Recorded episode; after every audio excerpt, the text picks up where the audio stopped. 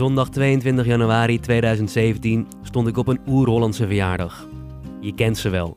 Leunen tegen een staattafel, zoute stiks wegstouwen met lauwpils en luisteren naar het vertrouwde familiegebral. Het enige vertier was de voetbalwedstrijd PSV Heerenveen, die bijna onopgemerkt in de hoeks aanstond. Bij een verjaardag waar de gezelligheid gevaarlijk dicht tegen verveling aanschuurt, ga je al snel op zoek naar vermaak. En aangemoedigd door mijn drinkenbroeder naast me, zat ik al snel in een onmogelijke weddenschap. PSV op winst in een wedstrijd waarin meer dan zes doelpunten moesten vallen. Het onmogelijke werd werkelijkheid en door een goal in de 90ste minuut van verdediger Hector Moreno liep deze koning Toto met 370 euro winst naar buiten.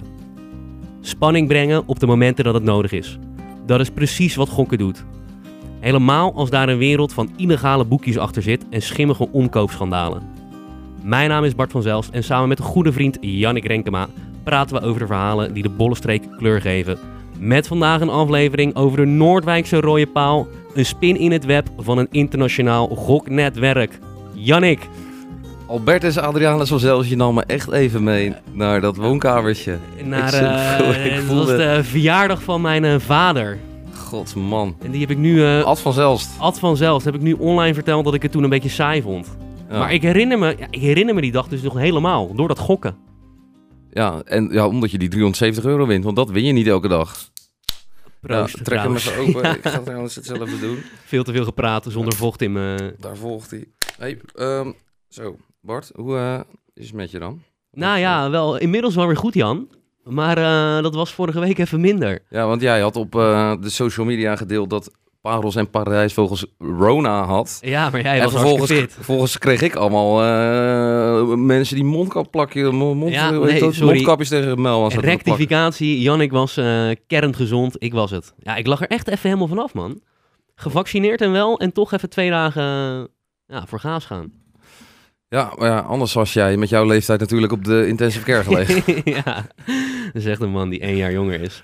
Ja, nee, maar het viel me wel een beetje tegen. Maar ja, ik, eh, het is nu inmiddels eh, nou ja, een klein weekje geleden, dus ik ben weer fit. Ik klink nog wel wat nasaler, denk ik. Ik, Eh. vind, eh, ja, ik vind dat wel meevalt. Maar ik ben op de weg Sexy terug. hoor, sexy. Ja. Maar je bent nog niet helemaal 100% dus. Nee, ik zat net aan jou te vertellen dat ik eh, nog geen reuk en geen smaak heb. Dus ik, ik, het, het biertje ziet er hartstikke lekker uit. Het doet me ook goed, maar ik proef er eh, geen reet van. Godsdan, nou, dat eh, neem toch een slokje. heb ik vandaag geen last van. Ik proef, ruik, zie en hoor alles. Eh, proost. ja, cheers Bart. Op jou. Op, eh, Eh, op jouw herstel. Hoe, hoe is het met jou? Ja, gozer, met mij gaat het goed. Niks te klagen.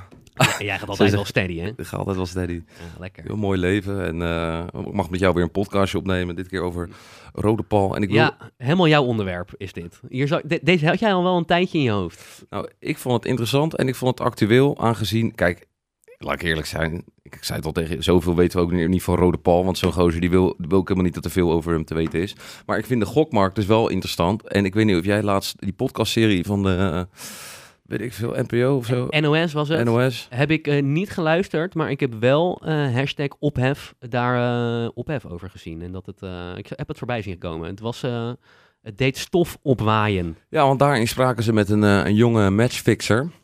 Ehm, eh, die naam is natuurlijk niet bekend.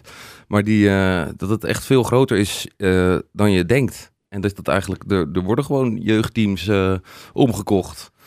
Ja, en eigenlijk, als je kan zien waar je allemaal op kan gokken, eh, is dat ook geen verrassing, toch? Ben je een gokker? Want je zit net wel... eh, Ja, dus niet of nauwelijks, maar ik heb dus wel, eh, ik heb wat vrienden en nou ja, familie dus ook. Ik heb een, ik heb een zwager, die, die, die houdt heel erg van voetbal. En ik, ik loop vrij vaak op zondagmiddag bij hem naar binnen. Dan staat er een lekker biertje op tafel.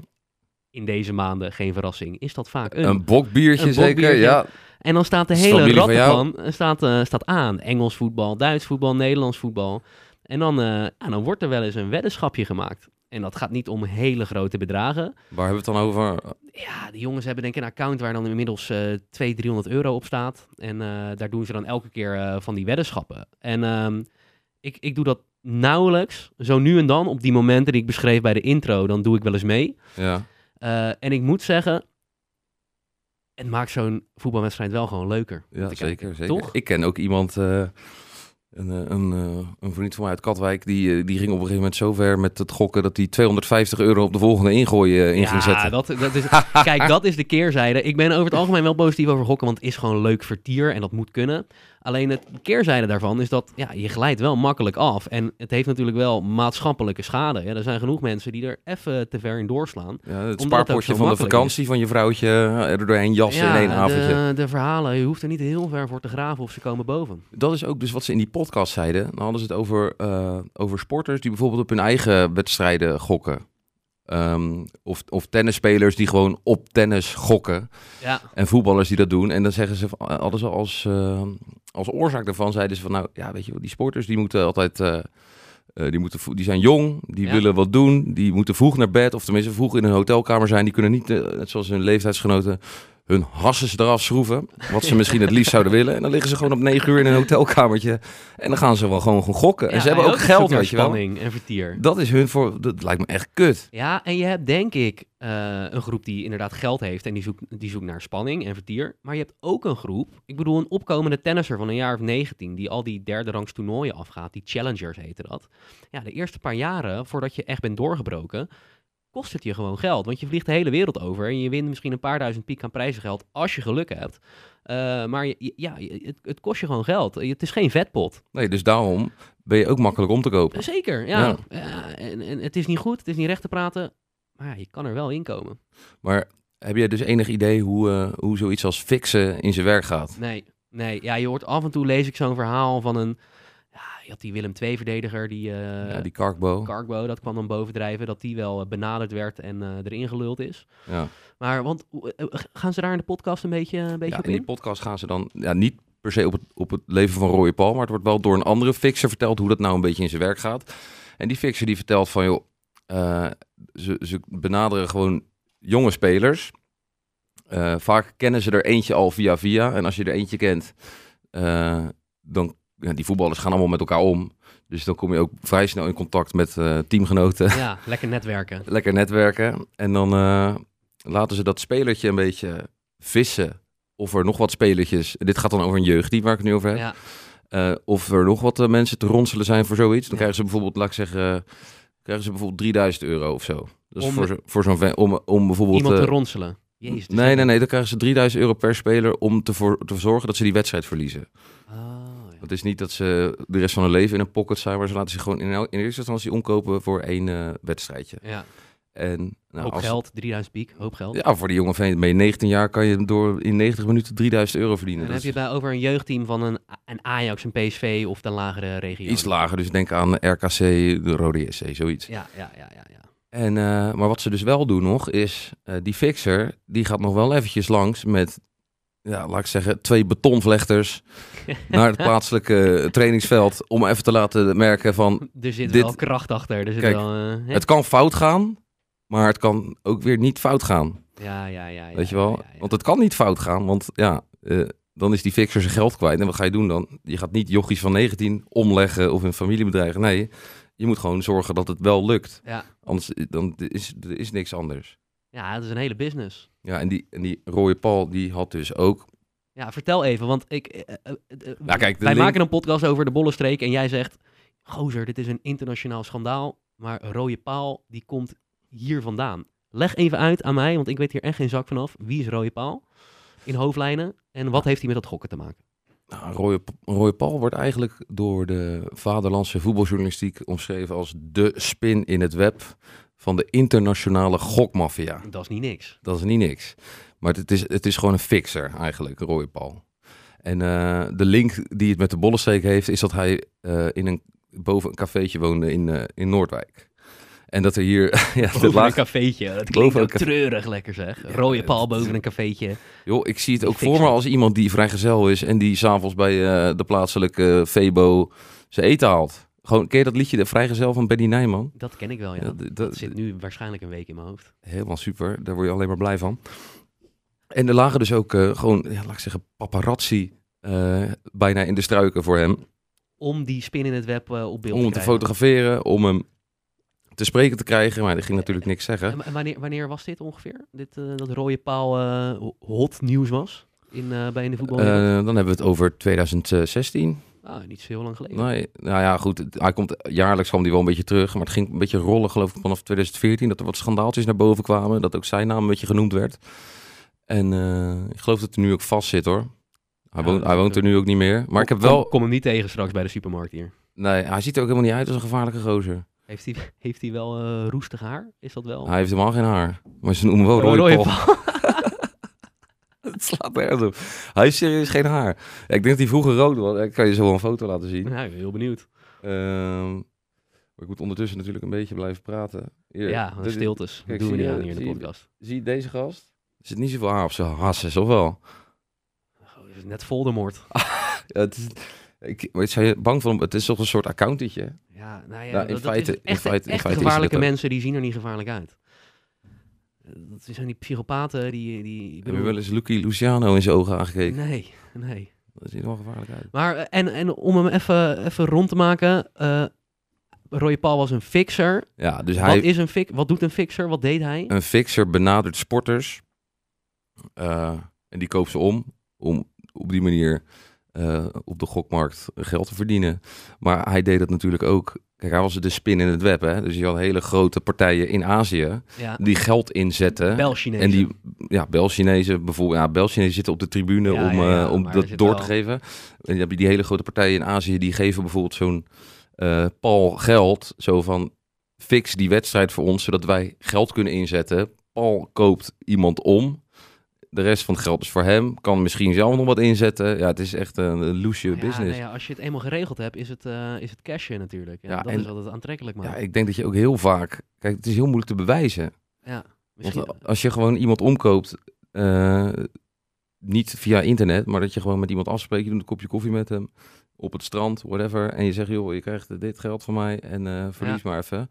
Ja, what the fuck, wie gaat je wat maken? Ja, Ja, de- dus het enige de- wat ze hebben nu is die, eh, als er heel veel geld wordt ingezet, dan gaan er alarmbellen af bij, bij instanties, ja, weet je dan zeggen de bij- algoritmes, dit klopt niet. Exact, dan, eh, ja, maar je ziet ook die quoteringen. Dat is ook een soort vraag en aanbod. Want als, die, als er heel veel wordt ingezet op één eh, team, dan gaat daar de quotering van omlaag. Ja.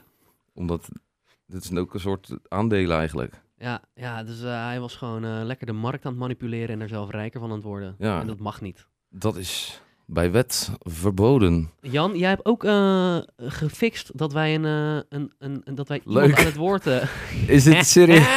Godsamme. spot hem gewoon. Die, een, die wat kan vertellen over Roy Paul. Want wij hebben altijd een expert aan het woord. En ik ben wel benieuwd wie jij, wie jij gecharterd hebt hiervoor. Nou ja, degene die mij hierop attendeerde was Vincent van Schie. En dat is, ik zei toch dat hij boven een cafeetje woonde. Ja, heb jij de barman van eh een beetje te pakken? De, de oud barman, dus we gaan even... Ja, eh, barmannen zijn wel over het algemeen de best ingevoerde mensen van, eh, van de hele streek, van het hele dorp, van de en hele waarom stad. is dat, Bart? Ja, omdat iedereen na een paar bakjes leegloopt en altijd eh, een luisterend oor wil. Precies, en dat is ook wat ik dacht. Dus eh, laten we gaan luisteren. Lekker man. Yes, this is Miss Renee King out of Philadelphia. I'd like for you to give me a call on area code 215-222-4209, and I'm calling in reference to the music business. Thank you.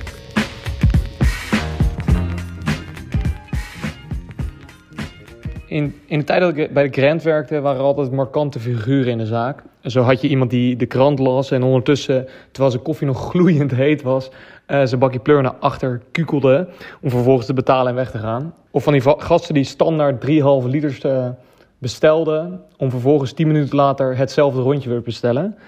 En je had eh, Paul, a.k.a. de Rooie, die ehm, eens in de zoveel tijd de Grand binnenkwam om een praatje te maken met mijn baas. Paul had immers een eh, appartement boven de krent. Die huurde hij van mijn baas. Eh, vaak was hij echter niet in het appartement. En als hij op het terras zat, dan vertelde Paul de meest extreme verhalen. Waarbij ik en mijn baas altijd dachten, dat moeten we allemaal met een korreltje zout nemen. Dan vertelde hij in geuren en kleuren dat hij geld ging ophalen in verschillende landen om vervolgens terug te vliegen naar Nederland. Ja, eh, geloof je het zelf? Nee. Totdat eh Voetbal International meer dan eens eh, aan de deur verscheen om te vragen waar Paul was. Dan opeens gaat er wel een balletje rollen en dan denk je bij jezelf, hè, dat is een vreemd eh, verhaal. Ehm, ja, en VI kreeg hem nooit te pakken. Ik denk dat hij vaak, vaker in zijn appartement in de Hoofdstraat was, want daar had hij ook een appartement. Of hij was weer op pad om geld ergens vandaan te toveren. Ja, het bleef een ja, markant figuur, om het zo maar te zeggen. Overigens heeft hij ook eh, eerder al vastgezeten, omdat hij even voor een vriend een schilderij in zijn auto stopte om te bewaren. Dat schilderij bleek gestolen te zijn. Dat wist hij alleen nog niet. Nou ja, juist. Wat lekker dit zeg. Wat een heerlijk lokaal eh, gerucht wat dan zo lekker rond. had jij hier, dit had je toch nooit achtergekomen? Nee, dit had ik niet geweten. Nou ja, ik, eh, ik heb wel eens daar in de Grant gezeten en dan bestelde ik weer eh, mijn derde halve liter. nee, ja, nee, ik herken dit wel, man. Van die markante figuren die een te grote bek hebben en waarvan je denkt van, ja, dit klopt niet. Echt, hè? dit is gewoon waar. Dat is wel Ja. mooi. Ja, ik- het doet me, dit doet me ergens ook een beetje denken aan onze aflevering van Huis Duin met die Marcel, met die diamantenroof. en die, Oh ja. Zo'n vaag, vaag verhaal. Dat dan, ja, ja, dat is eigenlijk allemaal te, te bizar voor woorden. Ja. Ja, er gebeuren gewoon rare dingen waar je niet van weet. En, En- dat, dat, ja, dat is dan toch wel weer de barman die dat na een paar bakjes eh, even eruit helemaal super. Want heb jij niet, jij hebt ook in de horeca gewerkt. Ja, Heb je, Ja. nooit, heb je nooit dit soort gestoorde verhalen? Zeker wel, man. Ik Ja. heb wel, ja, na gestoorde verhalen en, en hele markante figuren die dan, eh, nou ja, die kwamen aan de bar alleen. Ik weet nog wel een man, eh, dat was ook, dat was in Lisse in de gewoonste zaak en die kwam in een veel te mooi pak. Eh, vaak al enigszins lam kwam die dan binnen en die, die, stond, die stond daar. En die stond ook irritant tegen veel te knappe jonge vrouwen aan te praten over zijn geld en zijn vermogen en zijn jacht in Monaco. Ja. En wij dachten allemaal van ja, die gozer die komt hier elke keer lam in zijn eentje binnen. Eh, hij heeft ook wel eens in zijn, in zijn dure pak heeft hij in zijn broek staan zeiken, zo lam was hij. Eh, dit, dit, dit kan geen succesvolle zakenman zijn. En ik denk ook 90% van die verhalen die je daar hoort, is ook onzin. Ja. Maar ja, die 10% heb je opeens rode pal aan je, aan je broek. Maar was, was dit die 10% of was dit allemaal... Nee, dit was, dit was gelul, denk ik. Ja, ja. Denk, ja, je, je komt er nooit. Nee, normaal kom je er nooit achter of het nou broodje aapverhalen zijn of dat, het, of dat er een kern van waarheid in zit. Maar Weet jij nog die viking die altijd bij ons op het strand kwam? zeker, ja. Dat vond ik ook zo'n markant figuur. Die kwam dan binnen. Eh, ik weet trouwens hoe die heet nu. Maar hij kwam binnen met zo'n heel oude vrouw. Of heel oud. Die vrouw was gewoon Iets vijf... ouder dan hem, nou, ja. Iets ouder. was 25 jaar ouder. Ja. De rimpels liepen naar beneden bij haar. ja. En hij was gewoon een jonge, fitte gozer. En hij zuipte altijd. Hij zoop, jongen. Ja, Verdetjes wit. Kava en een paar flessen. Ja, en iedereen zag hem ook, want hij zat, hij zat heel vaak in de tent en hij was twee meter en hij zag er ook letterlijk uit als een Zweedse viking, als Thor zag hij eruit. Als hij binnenkwam zag je hem gelijk. Jongen, hij was ook altijd zo aan het spenden. Dat iedereen die bij ons werkte, had ze... Vraagtekens. Ja, zo van hoe komt hij aan dat geld? En ja, wat doet hij met die vrouw? ja. En hoe heet het toen al de je Sven nog, een oud collega, Sven ja, van der Valk. ja, Die was toen met hem en eh, volgens mij Armando uit eten geweest in Amsterdam. En toen zei hij ja, dat hij personal trainer was. Toen dacht ik, ja, lik me reet. ja, daar kan Komt je hij die paar- rekening niet meer betalen die, die daar aan het dacht ik ook. Komt hij een paar jaar later op televisie als de personal trainer van die Maxime Hartman. Oh, echt waar? Ja, dan, Personal trainer van de sterren. Ja, dan, dan lukt het misschien wel. misschien ja, bleek het dus toch allemaal waar te zijn. Maar dat was allemaal zo. Wij dachten, heeft hij, zit hij in de drugs of zit hij, heeft hij een loterij gewonnen? Hij was zo aan het uitgeven en ik vond het ook zo knap hoe hij zo gespierd nog was. Terwijl hij zich helemaal klem zo Ja. bij ons altijd. Ja. En, Ja. gewoon- en gewoon naar huis rijden. Maar was Rode Paul, was dat, was dat ook zo'n figuur? Want ehm, ik zie net de foto. Het is niet iemand die opvalt. Maar hij had dan, nou, hij had dan wel hele grote verhalen op het terras, hoor ik net. Nou ja, dat ja. Ja, dus dan denk ik ook altijd, als je dan een crimineel bent en je harkt geld binnen, hou dan gewoon je bek dicht. Zou jij het kunnen? Nee man, ik ben, eh, gooi er drie bakjes in en ik begin het ook eh, Ja, te vertellen, denk ik. Dat is, denk, ik denk dat dat een beetje normaal is. Ja. Misschien, hij voelt zich misschien op veilig terrein daar.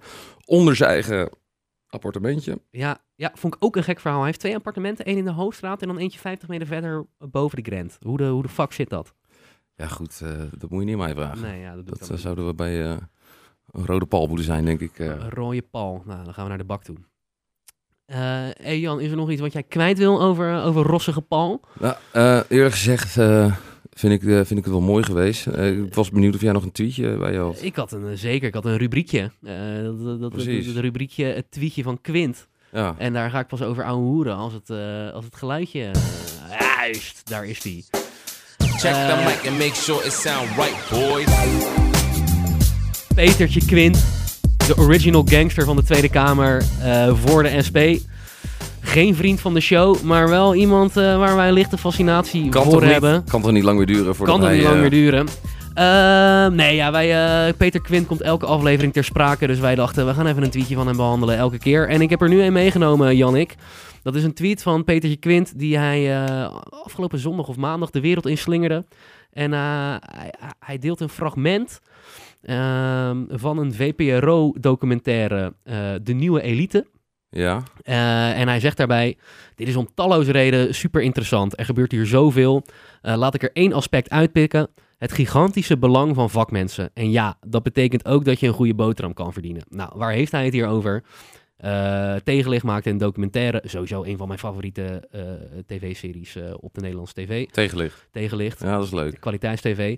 Maar de nieuwe elite ging over de VMBO en MBO vakmensen. Die normaal gesproken onder aan de ladder staan, maatschappelijk gezien.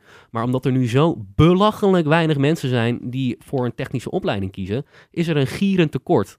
20 tot 60.000 mensen tekort. Maar waarom kiezen zo weinig mensen dan daarvoor? Nou, dat is natuurlijk. Dat is dat een statusdingetje? dat is, dat is een statusding. Wil Dat, iedereen, zo, iedereen wil senior, junior, project, nou, er zijn iets van. developer, eh, in- in die- ik heb, anuslikker worden. Ik heb dit, ik heb dit eh, gekeken tegenlicht, want nou ja, zoals jij misschien wel weet, ik, ik bemoei me wel eens tegen eh, dat, dat mbo-onderwijs aan voor, me, voor, me, voor, me- voor mijn werk.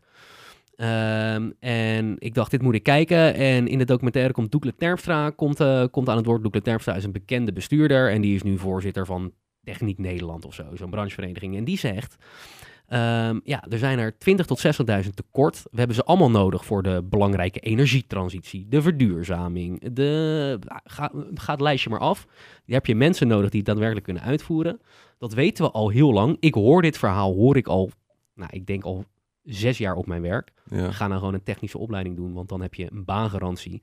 En dan verdien je, een loodgieter verdient meer dan, dan sommige advocaten. Ja. Daar gaat het fragment waar eh, Quint over tweet, gaat daar ook over. Ja, dat is gewoon de markt, hè? En dat is de markt. En dat weet iedereen. Dat wordt uitgelegd. Maar nog steeds gaat niemand naar een fucking technische opleiding. En ja, dat komt inderdaad, Jannik, omdat eh, er heerst nog steeds een beeld van... ik moet mijn zoon of dochter naar, liever naar een hbo sturen in plaats van een mbo... en liever naar een opleiding waar je later in een pak kan lopen... en niet in een, eh, in een overal.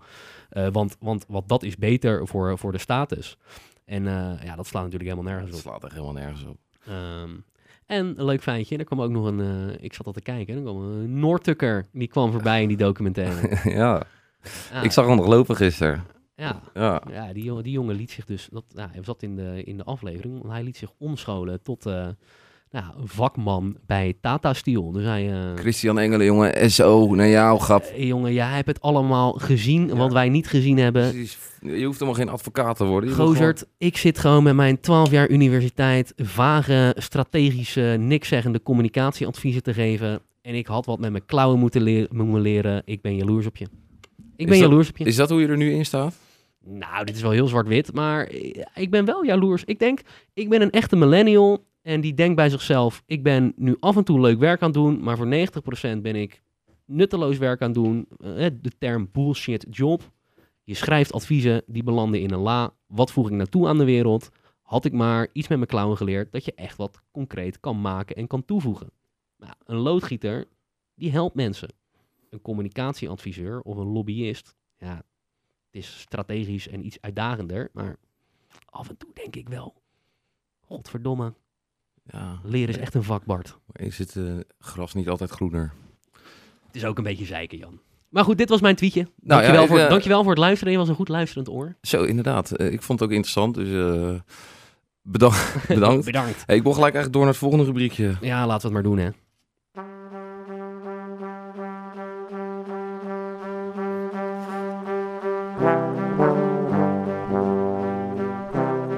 Het volgende rubriekje, Jan, eh, is het lokale suffertje. Ik ben, Ja. ik ben ook weer even door de lokale krantjes heen gegaan om het leukste eruit te Dat vind ik halen. ook altijd zo leuk. Ik ben heel benieuwd. Wat je, ik weet dus nooit wat je hebt Nee, meegenomen. het is altijd wel oprecht een verrassing, hè? Ja, nou, dus- laat ik jou eerst een vraag stellen, Jan. Eh, als jij ooit met iets in de Guinness Book of Records kan komen, omdat je er heel goed in bent, wat zou het dan zijn, denk je?